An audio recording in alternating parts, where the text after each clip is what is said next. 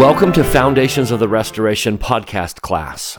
This is class number 10, where we continue looking at temples as a major piece of the restoration. In this class, we will look at getting more out of the symbolism of the temple. How can we see more in temple symbols and understand their nature and their purpose and the invitation that they present to be more celestial? So, just a reminder remember when we did Big Picture Zion and that their failure to build Zion caused uh, the Lord to say, We're going to wait a little season? And one of the things he said, remember, we're going to wait until we get better. And there's no way we're going to get better until we're endowed from on high. So, the whole purpose of the little season that we've been waiting is really a temple building missionary time period so that we can access the power of the temple to get better, and then access the power of missionary work to get bigger. So the whole purpose of temple work is to get, get better. So we started with one. I, now I'm going to just, unfortunately, because we don't have time, I'd love to do an entire temple class one of these days. But because this is foundations of the restoration, let me give you four connections. And I like to draw it as a square, which is a sacred temple symbol. And I like to draw this. That helps me remember that there's four, that it's a square. There are four essential temple connections. Connection number one is what we talked about last week, and that is that in the chapels, we transition from telestial to terrestrial. That's the whole work of missionaries. That's what missionaries go out and do give up the terrestrial, come into the waters of baptism, and be better. Membership in the church kind of assumes terrestrial living. But then the temple is designed to push us out of terrestrial and into celestial. And I would invite you to look at everything we do at the temple and say, what is the terrestrial attribute here I'm being asked to let go of? And what is the celestial attribute this ordinance is inviting me to embrace? Because everything in the temple is pushing me out of terrestrial and into celestial. The very symbol of the temple is you're coming out of the terrestrial room and into the celestial room, inviting you to come out of the terrestrial world and live in a celestial world right here.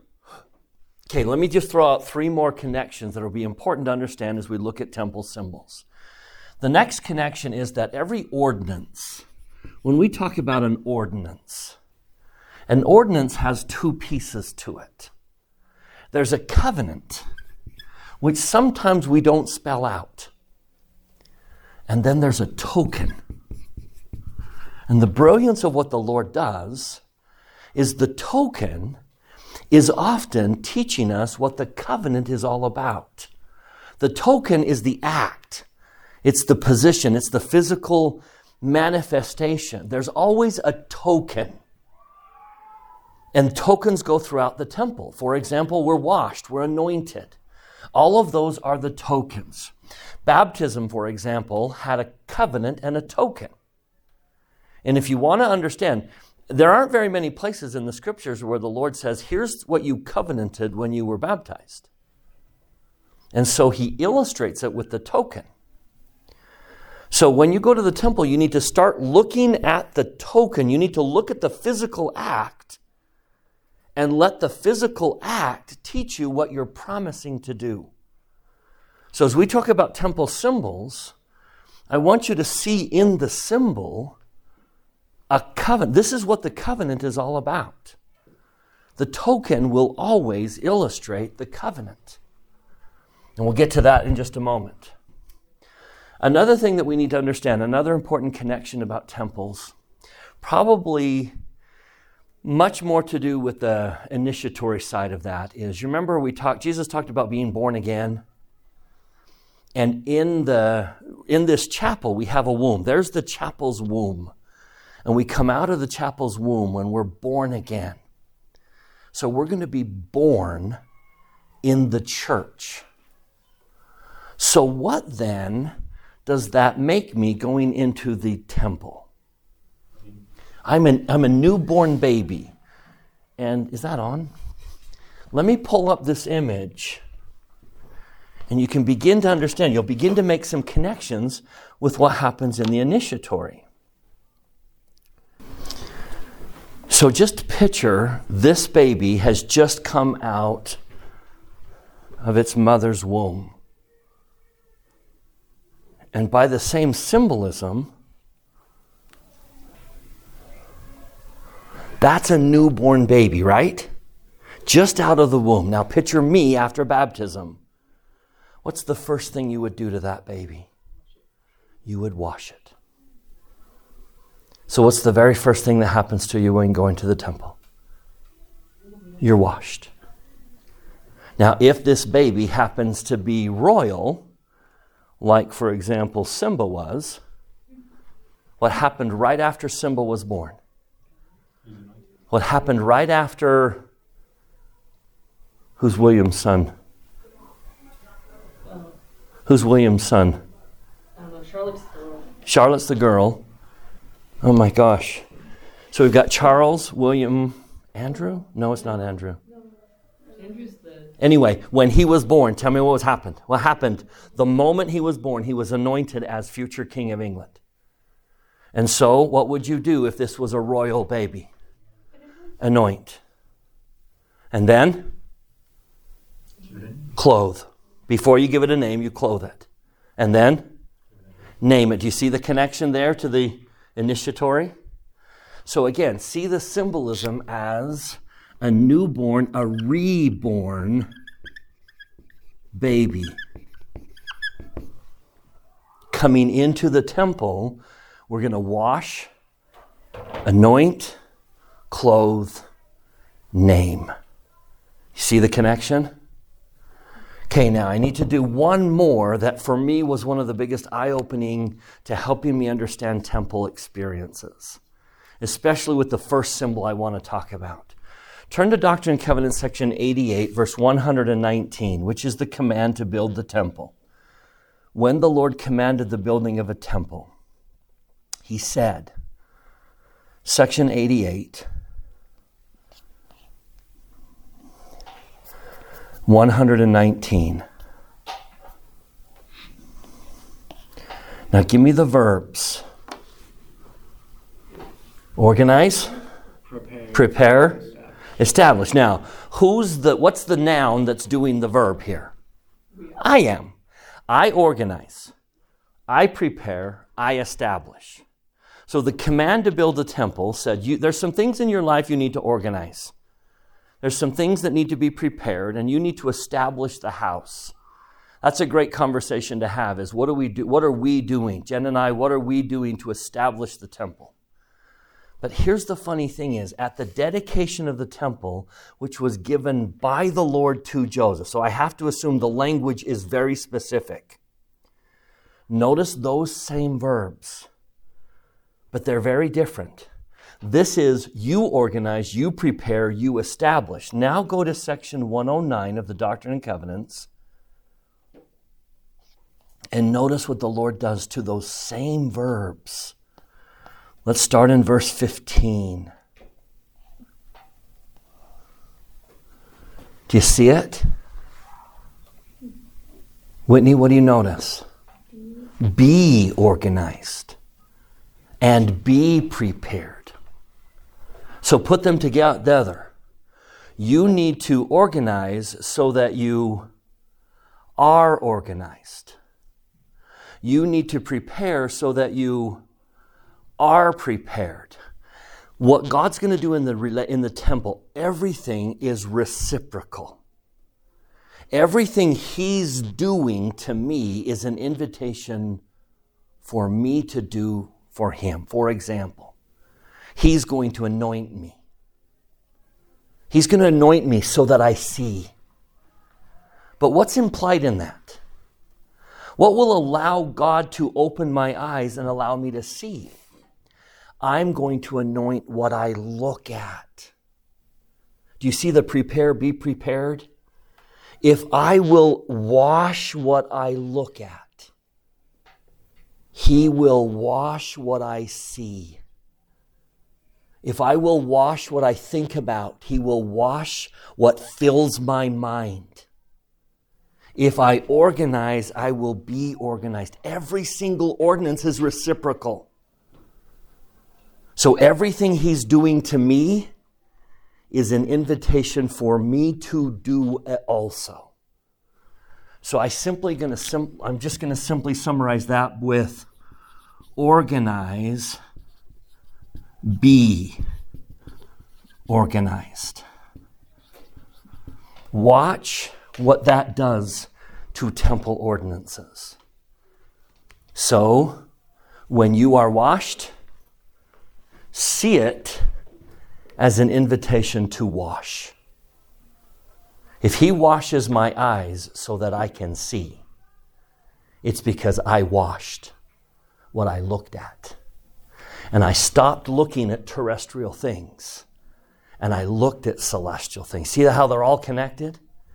If I will look at terrestrial things and not terrestrial, if I will wash out the terrestrial from my eyes and see celestial, then He will wash my eyes. But while He's washing my eyes, what's He inviting me to do? Wash what I look at. You see that relationship? If you begin to see those connections, then the temple becomes really, really powerful in terms of what I'm receiving and what I'm being asked to do. So when you sit there and get washed, what do you need to begin to think? If I'm, if it's reciprocal, if I'm asking to get out of the terrestrial, and if the washing is an indication of what I'm promising. I get it, Lord. I will leave this temple and will look at celestial things. I will fill my mind with celestial things. That's what I'm promising. It's, I'm not just sitting there being washed. I'm sitting there making a promise of how I'm going to live for the rest of the week. I promise I will look at celestial things and think of celestial things and want celestial things and click on celestial things and go to celestial things. You see what he's washing? But he's not washing, I'm washing. And there's the connection. Any thoughts on those four? I know that was a crash course. But, okay, one more. Abby? Um, so I just, I get so caught up in like perfectionism. Um, and so I always try to like just, for example, wash everything I look at. And like if I don't, uh, if I'm not perfect at like washing everything, then do I deserve to be washed by the Lord, I guess. Okay, you got it. Remember what we talked about cherubim and the flaming sword. You got to put every ordinance together. What story is the background of this whole presentation? That this is a probationary state. Okay. You have to put the whole thing together. So he says, wash what you look at, but I understand this is a probationary state. Wash what you think about, but I understand that this is a probation. What are God's realistic expectations of your perfection? Mm-hmm. That's the whole story, the, the whole backdrop of the endowment is presented with cherubim and the flaming sword, which is one very powerful symbol. So put it all together. Liam? I'm just going to add on to what Abby said about um, all that and just, you know, sometimes I forget. Like when I, when you, when you like uh, think about going to do better, when you take the sacrament, like, I want to do better, what I'm to commit to doing this week, like a lot of times I just forget about like the purpose, like the spirit of the act and I'm more focused on like just doing it, just right. do it, you know. And it just kind of which is interesting. Which is interesting because what's the difference between terrestrial and celestial? I would say one of the differences these people have a discipline to do good, and these people have a disposition to do good. These people just force themselves to do good. But they've lacked what? The reason. These people do good because it's their nature. They want that act. And so part of the temple is pushing me to change my disposition. Okay, one quick one. Let's do symbols really quickly. Again, I know this is an entire discussion about how to get more out of symbols. Would you turn with me? I, I love the fact that the Book of Mormon includes so much Isaiah, a very symbolic book. So I'm going to make a little bit of leap here. The same way we get more out of Isaiah is how we get more out of the temple. Now, the beauty is Nephi understood Isaiah, and Nephi gives a lot of clues as to understand Isaiah. So we're going to look at before and after Isaiah. I think I have a graphic. This might help.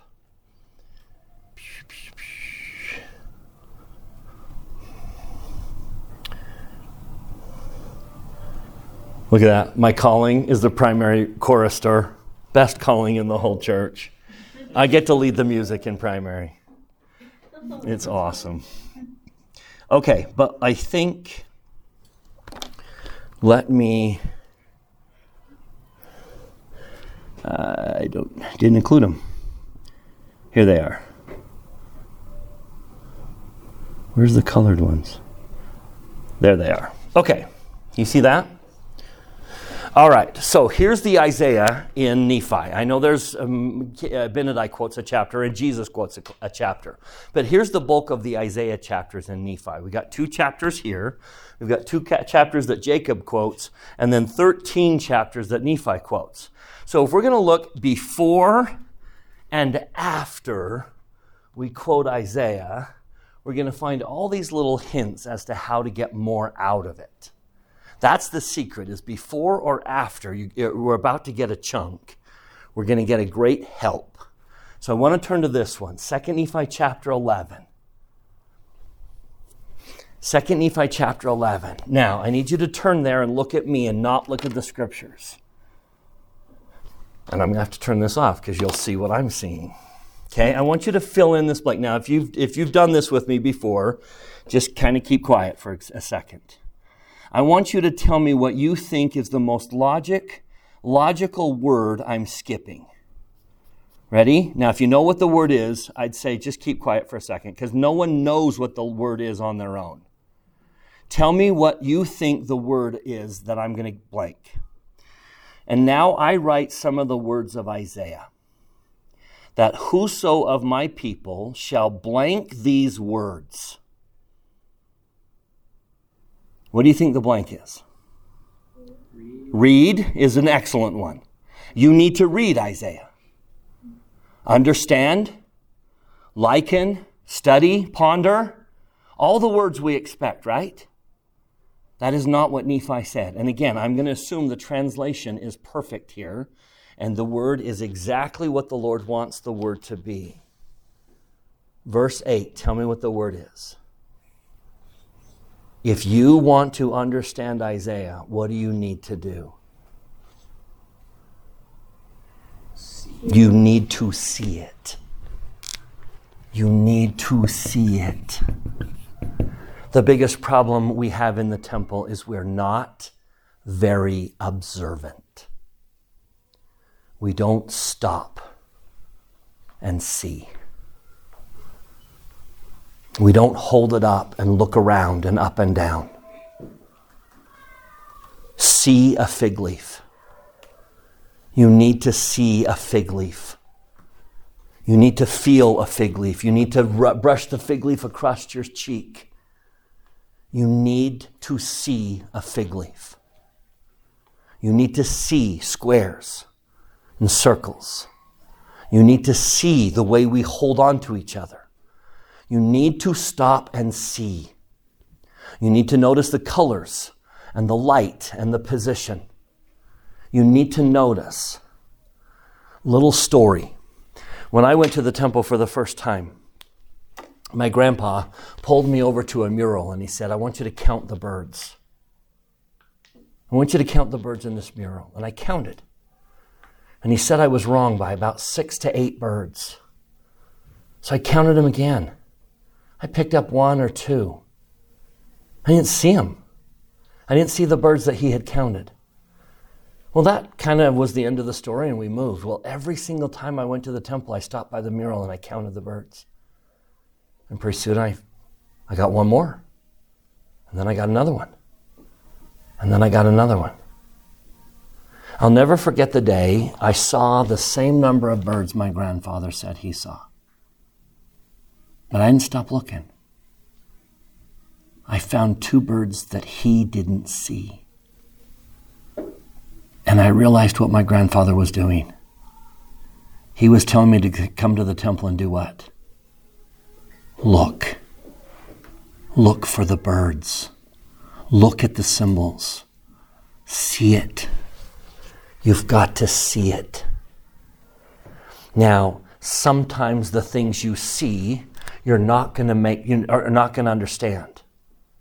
You're not going to understand. So let me give you a second one. Let's turn to this one. Go to 2 Nephi chapter 35 or 25. 2 Nephi 25 is after he's quoted a chunk of 13 straight chapters. Notice what he says in verse 1. So true of the temple, right? Think about the first time you went to the, someone read verse 1 and tell me if this describes your first visit to the temple. Anyone want to read? Abby, verse 1. Now I, Nephi, to speak somewhat concerning the words which I have written, which have been spoken by the mouth of Isaiah.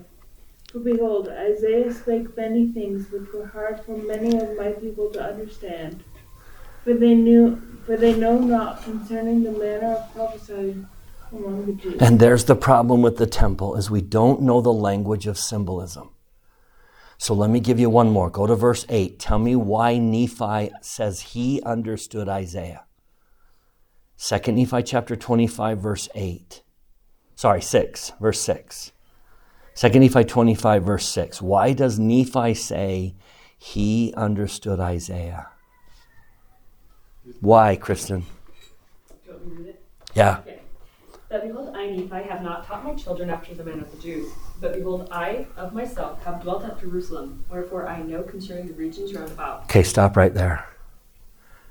So when Isaiah talks about a teil tree, oh, I know a teil tree. I know what a teil tree is. Oh, the gospel's like a mustard seed. Oh, I know what a mustard seed is. Oh, a square. A square, a compass. I know what a compass is. I know what he says. I know what he's thinking about when he says compass. Because most of us are thinking about something totally different. I know concerning the regions round about, which means you may need to dig a little bit. You may need to research. Now, let me remind you when you go to the temple, what gets held up and shaken in front of your face many times? As if to say, if there's anything here you don't understand, where do you go? Here they are. Here are the answers. Go dig, go find out, go know concerning the symbol. Do a little research. You may need to dig a little. And then let me very quickly show you one more. Let's go to every single time they begin Isaiah. Every single time we start a little Isaiah. Go to 1 Nephi chapter 19.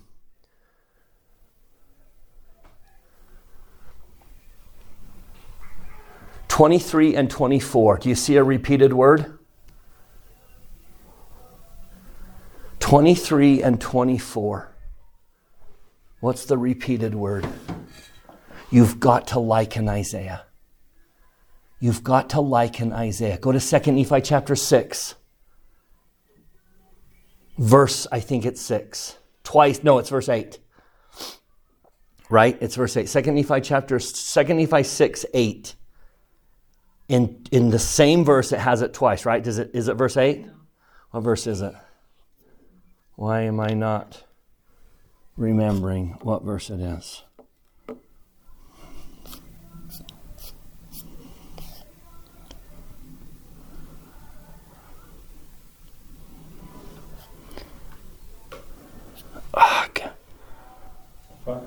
Is it five? It's twice. You, it's twice in that same verse. Is it verse five, James? Okay, verse five, and two times. So, how many times so far? Four times he's used that word. Let's do this one. Let's do one more. So, so we did it right here. We did it right here. Let's go right here. Start in the verse in the beginning, verse 2. So 2 Nephi chapter 11. verse 2. What does he say at the very beginning? You need to liken what I'm about to quote you. And then he says it again in verse 8. Now, that's eight times, no, six times in three different chunks of Isaiah. He says, if you want to get more out of Isaiah, you need to liken. You need to liken. Now, if you're going to get anything out of the temple, you need to learn to liken. So this is, you're going to have to stretch your brain. How am I like that? How am I like a circle? How am I like a washing? You have to pause and say, How am I like that? How is that like me? So those are the helps. Understand the purpose of the temple, look at the token to understand the covenant, understand the reciprocal nature of everything that we do, and then make sure that you look for the at least the initiatory, the initial step, the, the cleansing of the baby. See it, dig a little bit, and then liken it. So let's do one that kind of puts all these things together as an example. I know you've all looked around the Salt Lake Temple. And I'm guessing as you've looked at the Salt Lake Temple, you've noticed there's a sun. There's suns all over the temple. And you've also noticed moons. What's fascinating is if you walk all the way around the temple, you'll see every phase of the moon. Every single phase of the moon is illustrated on the temple. And you've also seen lots of stars. The problem, though, is you jump to a conclusion, right? What's the conclusion when you see sun, moon, and star on the temple? And that's my point. Is you jump to what you're familiar with and you assume that it's pointing to the, the three kingdoms. But if you see, if you pause, if you allow yourself to say, okay, wait a minute, I'm noticing where are the suns? Here are the suns, here are the moons, and then the stars are way up there. The stars are at the top of the temple. The stars are at the top of the temple. The other stars on the temple that aren't are upside down. The stars that are right side up are at the top of the temple. So, wait a minute, if it's degrees of glory, then what should the order be? It should be star, moon. That's a horrible moon. Oh, that's not a star. Okay, I'm going to start over. Okay, I'm going to face the right way. It should be star, moon, sun, right? But what's the order on the temple? Moon, sun, star. Now, if it's if you go to the Nauvoo temple, it's even more pronounced. Where is this moonstone? At the bottom. And if you go out, you see the sun? And do you see the very prominent stars? The Nauvoo temple makes it really obvious moon, sun, star. So hopefully that should shake you a little bit and say, hmm, maybe my first impression wasn't deep enough. Why would the, why would the order on the temple go moon, sun, star? So what do you do next? you dig and you say to yourself, is there anywhere in the scriptures where the order is moon, sun, stars? And when you dig, you'll find one. You'll find a reference to a woman clothed in the sun, standing on the moon, and wearing a crown of stars. Turn to Revelation chapter 1, but go to the Joseph Smith translation. Turn to Revelation chapter 1, Joseph Smith translation. I think I've got this one.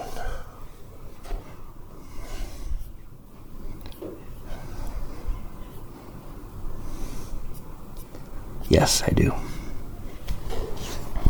All right, verse 1. Revelation chapter, or sorry, Revelation chapter 12, verse 1. Let's read the JST. So make sure you've opened up the Joseph Smith translation. All right, Kristen, verse 1, if you don't mind. And there appeared a great sign in heaven, in the likeness of the things on earth. A woman clothed with the sun and the moon under her feet, and upon her head a crown of twelve stars. There it is. What's the order here? A woman clothed in the sun, on the moon, and above her head are the stars. Now, what is that woman? Tell me who that woman is. If you jump to verse 7, what's the woman? The church. The woman is the church. Who's the. Now, wait, what do you know about the woman? Go back to verse 2. Tell me what you know about the woman. She's pregnant. Now, if there's a woman and a baby, there's a father. So, who is the father of that baby? Jesus. And all the imagery of the church and Christ being married comes into play here. So, this is the bride. This is my mom. If Jesus is my dad spiritually, Mosiah chapter 7 or Mosiah chapter 5, verse 9, because of the covenant that you've made, you shall be called the children of Christ. Who's the mom then? The church is my mom. Now, does she have a veil that I come out of? The whole purpose of the temple is to have me come out of the veil and into heaven, his presence. The church is trying to give birth to a new me and bring me into the Father's presence. That's my mom. The temple, as my mother, is trying to give birth to a new me. Now, how many of you got that standing at the Salt Lake Temple and looking at the sun, the moon, and the stars? So, do you see why you have to dig a little? Now, tell me, what does that mean? What is that like? Give me a therefore what? Give me a therefore what because the temple is a mother figure trying to give birth to a new me and bring me into my Father's presence. James, give me a liken. That's where I'm taught. So, what word do we usually associate with moms in the proclamation? And so the church now takes what role in my life? A nurturing role, a comforting. It's the mom who sets the rules, who's justice, and who's, you know, and, all of a sudden I begin to see some very significant. Why do I go to church on Sunday? How many of you have ever been frustrated that you didn't get anything out of it? May I suggest that you forgot why you were going?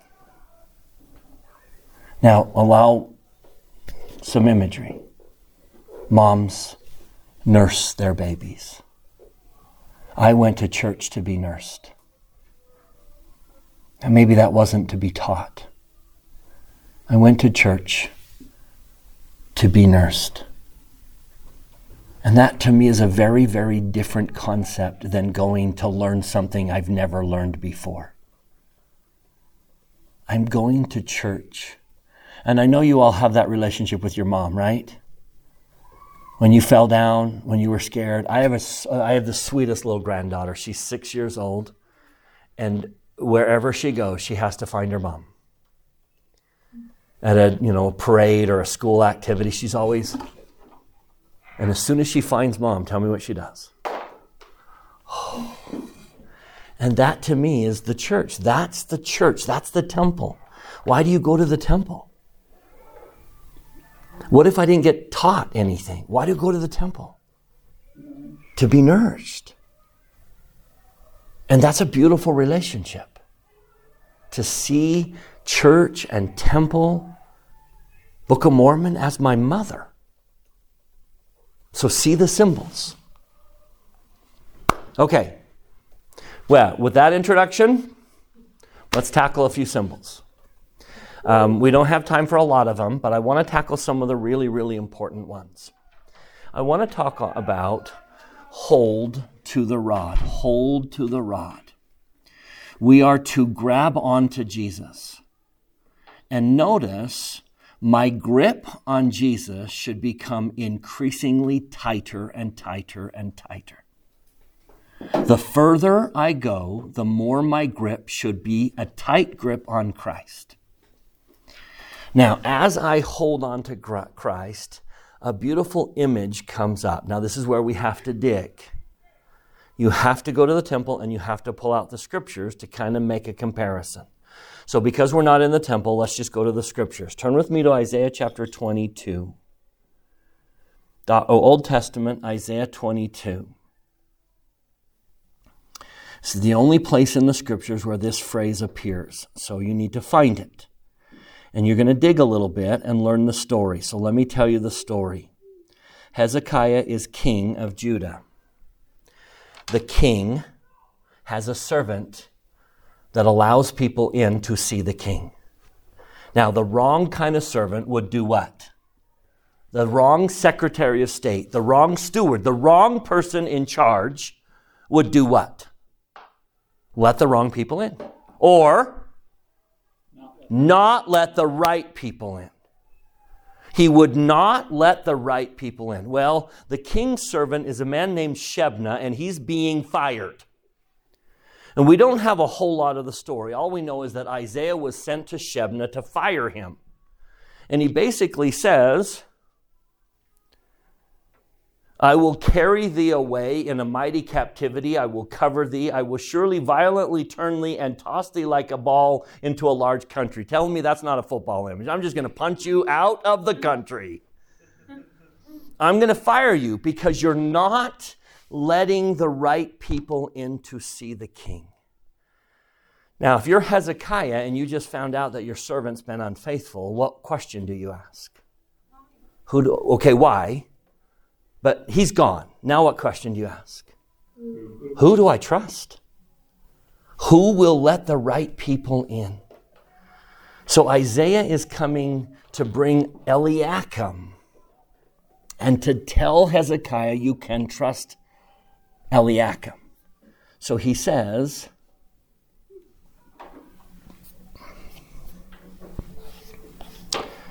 Notice verse 22.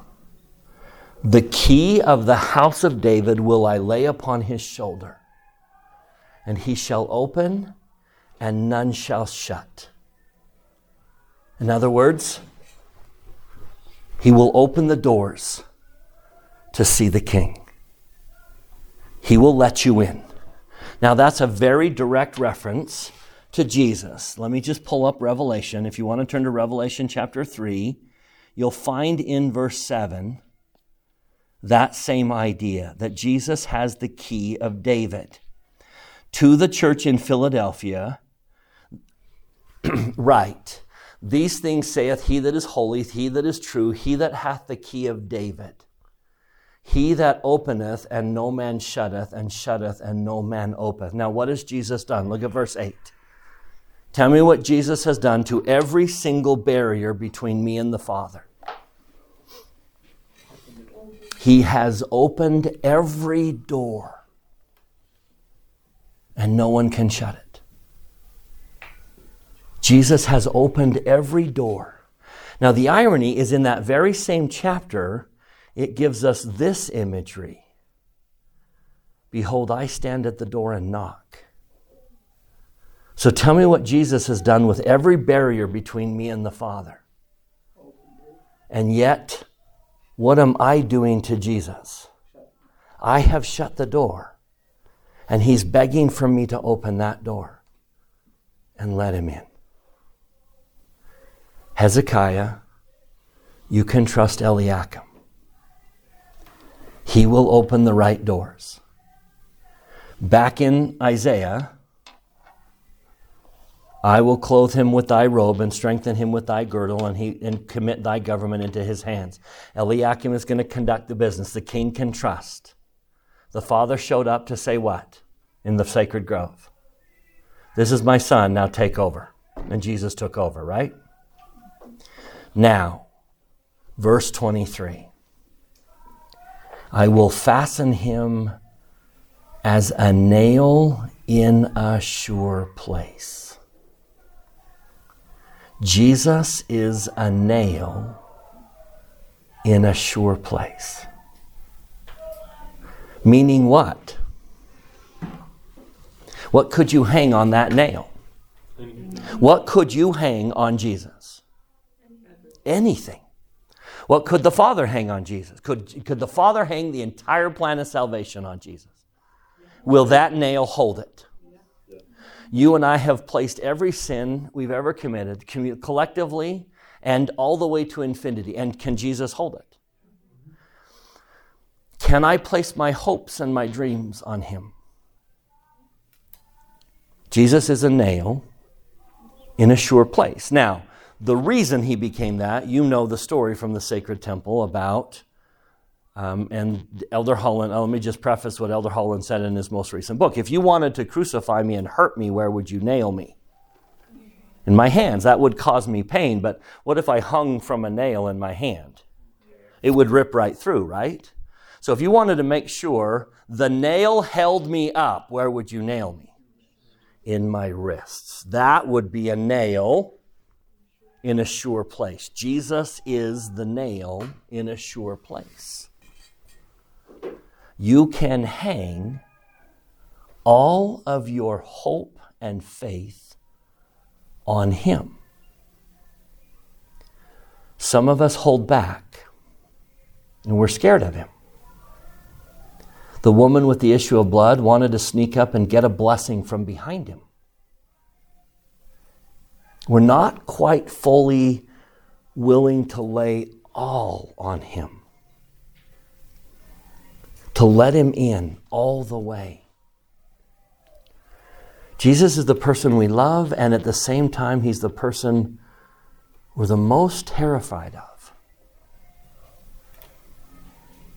And so, by understanding that Jesus is a nail in a sure place, you are promising to lay on that nail everything, to open all the way. I am willing to lay on him all my hope, all my trust. I'm going to let him in. I'm not going to hold back. I will lay on him everything. Now, do you see that beautiful symbol of Jesus being a nail in a sure place? Now, here's the beautiful thing. Let's do this. So, by holding Jesus tightly as a nail in a sure place, I am reminded that I need, that He is a nail in a sure place for me. But now I need to do this in that sacred moment where I'm connecting with Christ as a nail in a sure place, what is He asking of me? It's reciprocal. He is asking me to be a nail in a sure place for Him. That's what that moment means. He is a nail in a sure place for me that I can hang all the glory, all my hopes, all my faith, all my trust. But the token is telling you what he's asking. Are you a nail in a sure place for him? Can he trust you? Can he hang on you anything? Can he hang a challenge on you and you'll hold it? Can he lay out responsibility on you and you'll hold it? Can He lay a quest on you and you hold it? That's what you're promising. Jesus, you can lay anything you need on me. Again, make that human. I'm going to make some mistakes. I repent. I re- he forgives me. But the covenant of that moment isn't that he is a nail in a sure place alone. It's that he is asking me to be a a, a nail in a sure place. Do you see that? Do you see the invitation at the same time? He's promising to be something for you. He's asking you to be something for him. No words, just an image. Will you be that? Now, if you go looking, there is one other person I hold like that. There is only one other person. Only one. Jesus and my spouse. Without saying a single word, he just taught me how to be a husband, didn't he? He didn't need to say a single word. That connection, that symbol laid across an altar is all I need to know how to be a husband. I promised my wife. Tell me what I promised her. Tell me what I promised her. I will be a nail in a sure place. You can hang everything on me, and I will not let you down. Now, she knows I'm human, and she knows I make mistakes, and she forgives me, and I repent. But what was the covenant I made? I don't need words, do I? I just need that symbol to say, I know how to be a husband. And if I'm ever tempted, what do I say to myself? I will not. I am going to be a nail in a sure place for that woman. And she says the same thing. Do you see the power of how the token teaches the covenant? And it's reciprocal. Will you be that kind of spouse. That your spouse can hang everything on and you will hold it. I am holding up every hope, every trust, every sacred responsibility that my wife has laid upon me. And I will not fail her. Do you see the covenant? With a symbol. It's beautiful, with a symbol. Okay, thoughts? Do you want to teach a temple? You see, we could go for hours. We could just go for hours. James. what is meant by 25? So, eventually, did the weight come off Jesus? Meaning he was faithful until when? He was faithful until the very end. He was faithful until the weight came off. That's why the reference to vessels and cups. Yep. You see the connection? Mm-hmm. So someday the weight on him was taken off. I think the idea here is he, he stayed steady until when? He held that weight until the very end. Now, in the covenant with my wife, there's no end. But the idea is I'm going to stay faithful until when? Until the work is done. I'm going to stay faithful until the load is no longer needed to be carried. Let's do another week. Let's do another week. Let's finish it. We'll do circle. We'll do compass. We'll do square. I'd like to do veil. Did we? We did veil. Just briefly, right? Okay. We'll do. We'll do veil. I'd like to do altar. Um, I love the Big Dipper. That's just kind of a fun one. We'll we'll do a few more. How about we just take another week? Okay. Okay.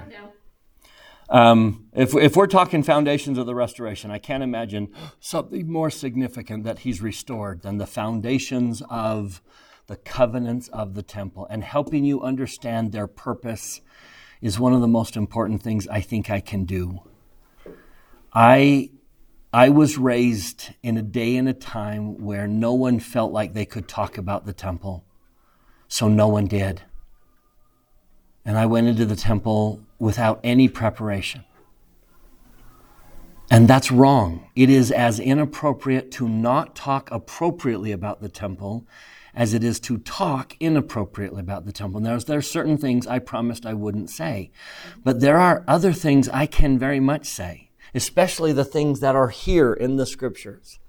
And so I would love to take, let's take one more week and just talk a little bit more about getting out of the terrestrial world because I see something in a symbol.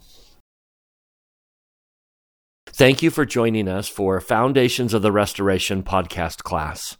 This has been class number 10. As you have pondered some of the symbols associated with the temple, would you find some time to ponder and share with a friend or with me or with the class or with someone in your inner circle what you now see as significant in one of the symbols of the temple? What invitation do you see in the in the symbol that is inviting you to let go of terrestrial things and come into the celestial world?